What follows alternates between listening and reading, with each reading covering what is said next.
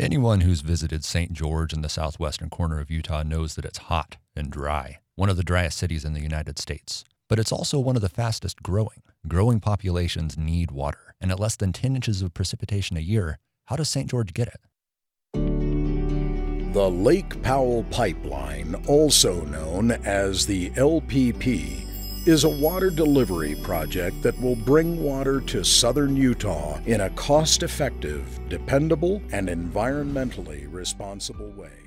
The Lake Powell pipeline is a terrible idea that can't be paid for, is completely unnecessary, and has a legacy of financial environmental impacts that will last for 50 years or more. That's Zach Frankel, director of the Utah Rivers Council. Before him, you heard an ad for the Lake Powell pipeline itself, a proposed pipeline 140 miles long, expected to deliver over 80,000 acre feet of water per year from Lake Powell to Washington County. St. George has enough water for a community of 400,000 people's annual water use today. That's what the district's own newsletters indicate. They have 105,000 acre feet of water today. What's going on is that spending advocates that want billions of dollars of taxpayer money are cajoling and deceiving the public into thinking there is a water shortage in St. George where none exists. I'm Ronald Thompson, General Manager of the Washington County Water Conservancy District.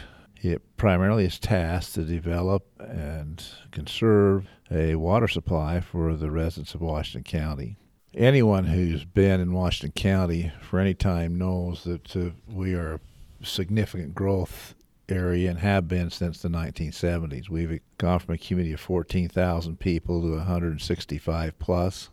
And all of the population forecasts from the state forecast that we'll be over half a million people by the early 2060s while we think we're doing pretty well with conservation, alone conservation will not meet your long term needs. So, in order to get a more diverse water supply and a water supply that will sustain the projected number of people we expect to live here, or at least the state expects to live here, then we've got to have an additional source of water. I asked Ronald Thompson how much this project will cost. Well, the current forecast is about $1.4 billion. Critics have argued that the actual cost might be much higher and that the debt incurred could jeopardize Utah's AAA bond rating. Sources of funding to pay this off over decades will include impact fees, water rates, and property taxes. The ways in which this pipeline will be paid are one thing, but another important question is whether or not a pipeline could even sustain St. George in the coming decades. I spoke with Professor Dan McCool of the University of Utah. When people pound on the table and say we have a right to that water, that doesn't make it rain. And all pipelines take water from one group of people and give it to another group of people.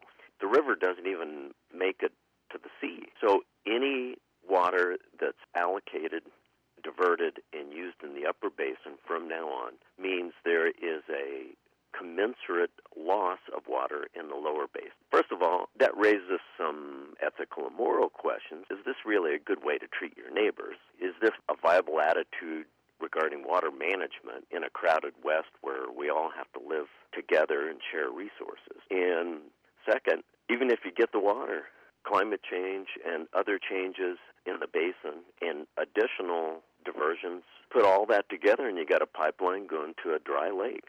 Ronald Thompson doesn't necessarily agree. That's water that belongs to the upper basin states, including Utah. It does not belong to the lower basin. And while I certainly think we ought to have a comedy when you get down to whose water is it. It's Utah and Colorado and Wyoming's water that we're really talking about here. The real issue here, in my mind, is twofold from the environmental community those who don't want any more growth, and those who are committed to uh, the decommissioning of the Glen Canyon Dam and are concerned that if you get a major population center tied to that facility, it's more difficult to drain. Speaking of environmentalists, I spoke with legendary river runner Ken Sleight. He believes, along with Dan McCool, that Mother Nature might throw a monkey wrench into this entire system. Lake Powell is going to be a thing of the past. Why build a pipeline when there's no going, not going to be any water or be very low? The water probably not suitable for piping. There's so many unknown answers right at this time in this drought that we're having and this global warming.